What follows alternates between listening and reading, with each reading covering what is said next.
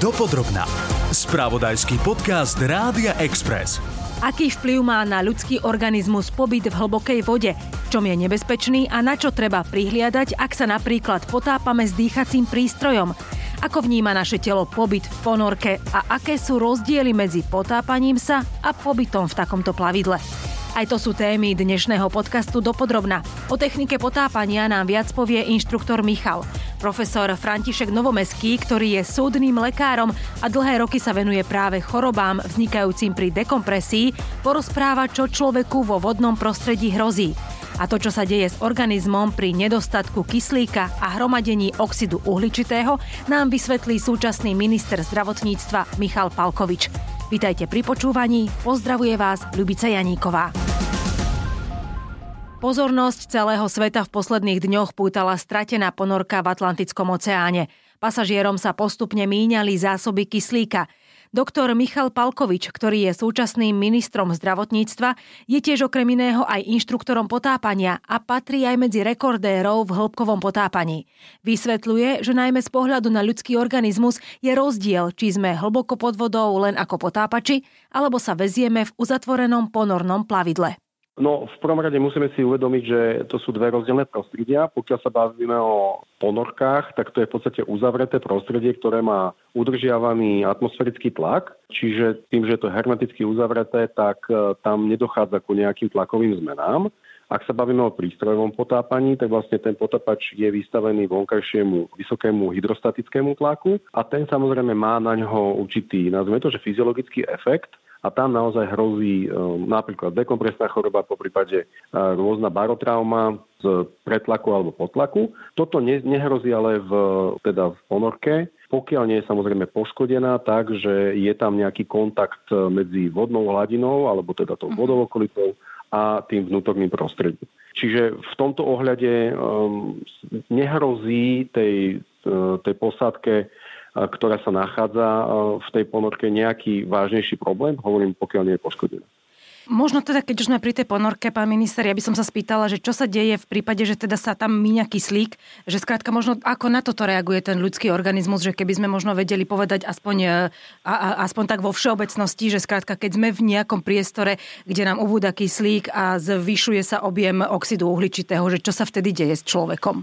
No, oni sú tam rôzne mechanizmy, akými sa napríklad e, to CO2 z vydychovaného vzduchu odstraňuje v rámci takýchto uzavretých priestorov, lebo tam samozrejme tá cirkulácia musí byť zabezpečená. Ale keď sa bavíme o tom, že tam pravdepodobne je poškodenie, tak samozrejme je problém s elektrickým prúdom, ktorý tým pádom e, už efektivitu odstraňovania napríklad toho oxidu uhličitého výrazne stiažuje. Ďalšia vec je samozrejme, že teda sa doplňa kyslík a po prípade vzduch Um, a ten samozrejme musí byť tiež nejakých zásobníkov. Tým, že by nefungovali tie mechanizmy uh, doplňania vlastne nejakého dostatočného množstva kyslíka, tak mm. samozrejme je tam hypoxia, čiže tak už sa výrazne ovplyvňuje vedomie, niekde od 12% tam už je život ohrozujúci stav a väčšinou bezvedomie. Čo sa týka oxidu uhličitého, tak ten relatívne rýchlo nabieha a samozrejme má takisto veľmi negatívne, negatívne účinky na dýchanie. Ten, ten dých sa výrazne zrýchluje, až v podstate e, vzniká um, dýchová nedostatočnosť a čo, človek sa môže zadusiť.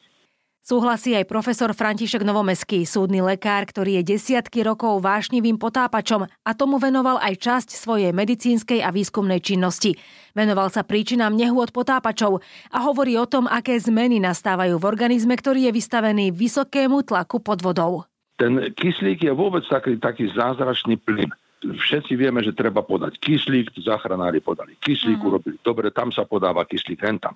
Ale keď sa pozrieme na zloženie atmosférického vzduchu, to je ten, ktorý k vám ráno prejde cez okno otvorené a ktorý dýchame stále, ktorý tvorí plynový obal Zeme, na jeho zloženie, tak zistíme, že toho životodarného kyslíka je tam okolo 20% a zvyšok, prosím vás pekne, keď opomenieme vzácne plyny, argon, krypton, radon, neviem čo, a samozrejme oxid uhličitý, ktorý vydýchujeme takisto, tak je tam, je tam takmer 80% dusíka, čiže my dýchame dusík v podstate. He? Ten kyslík je len tých 20%, tá jedna petina toho celého, čoho sa ráno nadýchneme, vydýchneme a tak. A kyslík je svojím spôsobom beťarský plyn, keď to tak poviem. Ak jeho v, v ovzduši, ktoré dýchame viac, čo sa môže stať, že je tam pri, pripustený kyslík, alebo potápači mm. dýchajú kyslík, zvýšené miery a tak ďalej. Prosím vás, už v malých hĺbkach pod vodou sa kyslík stáva toxický, je jedovatý. To je plynový útok na mozog. Ak je ho menej toho kyslíka, tak vtedy dochádza k vzniku stavu, ktorý nazývame dusenie. Kto z nás nebol na nejakom mítingu, na nejakej schôdzi v uzavretej miestnosti? To stačí, že sa, že sa zíde pár účastníkov bytového, bytového domu, hej, dnes si v pivnici majú domovú schôdzu a za hodinu ich tam všetkých bolí hlava. Prečo? Mm. Pretože sú utesnení, áno, zavreté dvere a začína sa pekne meniť zloženie toho ovzdušia. Pribúda tam oxidu uhličitého, ktorý vydychujú a ubúda kyslíka, ktorý spotrebujú. No keď by to pokračovalo ďalej, ten človek začne byť spavý, začne sa mu driemať, začne zývať a pomaličky upadá do takej letargie, také pasivity, apatie, pekne už, už všetko. To hrozí aj v takých tých pivničkách, nie? Kde by sme mali Určite. mať sviečku zapálenú, ak, ak trávime čas v pivničke napríklad. Určite si... áno, mm. samozrejme v uzavretých priestoroch a hlavne deti predtým vystrihať, že tam nie, tam sa detské hry nemôžu, nemôžu udiať, lebo viete, keď je veľa ľudí v uzatvorenom priestore, tak ako som už povedal pred chvíľočkou, tak nielen, že klesá ten oxygen v percentuálnom pomere, ale narastá aj oxid uhličitý, ktorý vydychujú tí ľudia. Urobí z toho, z toho vzduchu, ktorý tam ešte zostal, jednoducho nedýchateľnú zmes. Bývajú stavy, niekedy stal, stalo sa mi, stretol som sa s tým v súdno-lekárskej praxi, že pri nedostatku kyslíka môžu byť stavy zúrivosti a tak ďalej. Úplne iná situácia je ale v prípade teda potápačov. Tam teda, tam teda čo hrozí? No samozrejme z toho dýchania týchto plynových zmesí vznikajú problémy. Ten človek sa jednoducho nemôže vrátiť na hladinu, kedy chce a ako chce. To jednoducho nejde. Tam tá ľudská vôľa je povalená do prachu, pretože sa musíte prispôsobiť fyzike tých plynov, čo to s vami urobí. Ak sa človek pri zostupe pod hladinu správa ako e, školská šponkia, ktorá nasáva vodu, v tomto prípade plyn, jeho telo, tak takýmto istým spôsobom z toho tela tú tí plyny treba vymačkať. To znamená, tento proces nazývame dekompresia. On sa musí odplynovať. A dolu môže ísť? Dolu môže ísť e, v podstate bez nejakých zastávok? Dolu sa to dá, áno. Uh-huh. Tam je to mhm. len otázka viac menej toho, ako sa vysporiadate s tlakom v dutinách čelových, v maske potaparskej, v obleku vodotesnom a v ušiach. To, to ide. Ale naspäť tam už platia úplne iné pravidlá.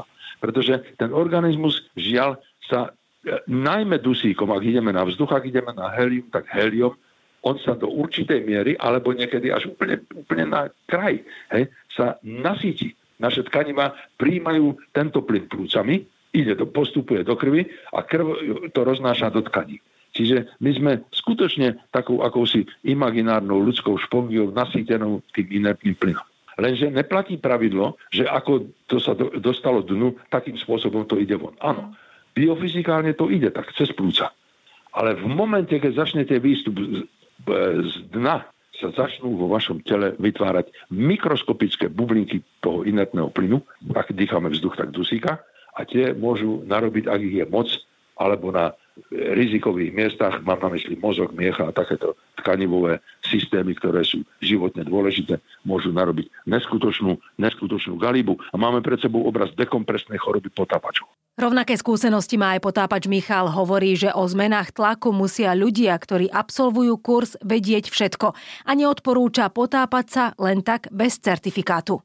Čím teda hlbšie ideme, tak tým je ten okolitejší tlak e, vyšší a ten prináša potom nejaký, nejaký fyziologický, fyziologické vplyvy na telo. Uh-huh. Pre jednoduchú predstavu zoberieme si na hladine litrový balón, ktorý keď zoberieme o meter nižšie, uh-huh. tak ten okolitý tlak uh-huh. ho stlačí na polovičku jeho objemu. Sa zmenší. Sa zmenší. Hej, tým vplyvom toho tlaku. Pretože my v športovom potápaní hovoríme o nejakom kontrolovanom výstupe. To znamená, že my uh-huh nemôžeme v tých desiatich metroch zadržať dých. A ísť rovno hore? A ísť rovno hore, pretože by dochádzalo tým sníženým, sníženým okolitým tlakom, by dochádzalo k expanzii toho, toho plynu v mhm. našich dutinách a všade. Tým pádom by sme, by sme sa vystavili akože vyslovene fyzikálnemu alebo teda mechanickému poškodeniu našich, našich plúc alebo také, lebo však to je obmedzený, obmedzený objem. Dopodrobná.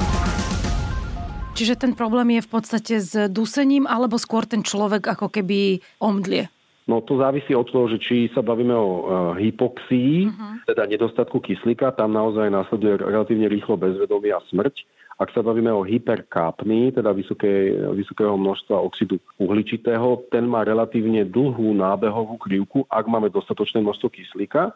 Um, a potom ale samozrejme v určitých hraniciach je vysoko jedovatý, viaže sa na uh, krvinky, a ktoré vytesňujú potom teda aj ten kyslík a samozrejme e, už je tam neefektivita transportu kyslíka a ten pacient sa vlastne zadusí. Čo sa týka možno teda tých potápačov, tam je to v niečom úplne inom, tam ide možno skôr aj o ten tlak vody a aj o to, že je v, tom, v tej hĺbšej vode viac, viac dusíka? Tam je v podstate ten základný princíp, že na rozdiel od, od uzavretého priestoru, kde je rovnaký tlak, tak to, čo vlastne z inertných plynov týka, a to je z dýchaného vzduchu len dusík, tak e, vlastne ostáva taká istá koncentrácia vnútri tela ako vo vonkajšom prostredí. V prípade potápača tento e, inertný plyn, čo je dusík z dýchaného vzduchu, sa pomalinky ako keby vstrebával do tkaní a potom po nejakej dobe, kedy dosiahne uh, vlastne tlak okolia, aby sa náhle tento potapač začal vynárať, tak samozrejme pri poklese okolitého tlaku ten pretlak dusíka v tkanivách spôsobuje vylúčovanie tohto dusíka vo forme bublín uh-huh. a tie vytvárajú či už samozrejme teda nejaký mechanický, uh, veľmi vážny deštrukčný efekt v tkanivách, tak samozrejme môžu sa hromadiť aj v žilovom obehu, upchať plúcne riečisko, a následok samozrejme je plynová embolia. Preto potapači, ktorí sú v nejakej hĺbke, v nejakom, nejakom čase, musia buď dodržiavať e, prísne výstupovú rýchlosť, alebo e, musia samozrejme robiť zástavky po tom výstupe na hladinu, tak aby práve ten tlak toho dusíka pomalinky sa vyrovnal okoliu, to je vo vydychovanom vzduchu a takto pomalo kaskadovi to sa vlastne vedia dostať až na hladinu. Čiže vtedy vlastne sa teda ten dusík, e, e, nevytvoria sa tie bublinky, hej, keď ide pomaličky alebo zostáva v nejakých určitých úrovniach a ten tlak sa mení, mení priebežne. Oni sa vždycky nejaké malinké mikrojadra na, e, okolo nich vytvárajú nejaké malinké e, bublinky, ale tie pre človeka ne, nepredstavujú žiadne nejaké vážnejšie ohrozenie. Nesmie ich byť príliš veľa a nesmie byť natoľko veľa, aby upchali vlastne to plúcne riečisko, ktoré ide cez pravý oddiel srdca do plúc. Tam je to už potom samozrejme životohrozujúci stav, tzv. plynová embolia. To je v podstate smrteľné, najmä pri potápaní aj tá intervencia by musela byť v extrémne krátkej dobe na to, aby bola úspešná, takže to je žiaľ väčšinou fatálny následok. Tí ľudia dostanú základné ošetrenie, to znamená normobarický kyslík pod atmosférickým tlakom, dostane dýchať čistý kyslík, dajú mu napiť hodne tekutín, zriediť krv a tak ďalej. To sú tie finesy, ktoré potáparská medicína pozná. Mnohým ľuďom toto pomôže. V tých ľahkých formách mm-hmm. to je celkom dostatočné a je to dobré. Pokiaľ ten človek má ťažšiu formu a začína mu to chytať nervové dráhy alebo mozog alebo takéto záležitosti, tak ten človek musí ísť do pretlakovej komory jednoznačne. A tam začína boj o čas, pretože je logické, že čím skôr sa do tej komory dostane, tým tie príznaky budú ako si medicínsky zvládnutelnejšie. Čím hlbšie a dlhšie sa potápame, o to viac dusíka sa dostáva do našej krvi a počet bubliniek, ktoré tam zostanú, potom zodpovedá aj vážnosti ochorenia. Ďakujem, že ste si vypočuli aj túto potápačskú časť podcastu Dopodrobná, pri ktorej bola s vami Ľubica Janíková. Počúvali ste podcast Dopodrobná, ktorý pre vás pripravil spravodajský tým Rádia Express. Ďalšie epizódy nájdete na Podmaze a vo všetkých podcastových aplikáciách.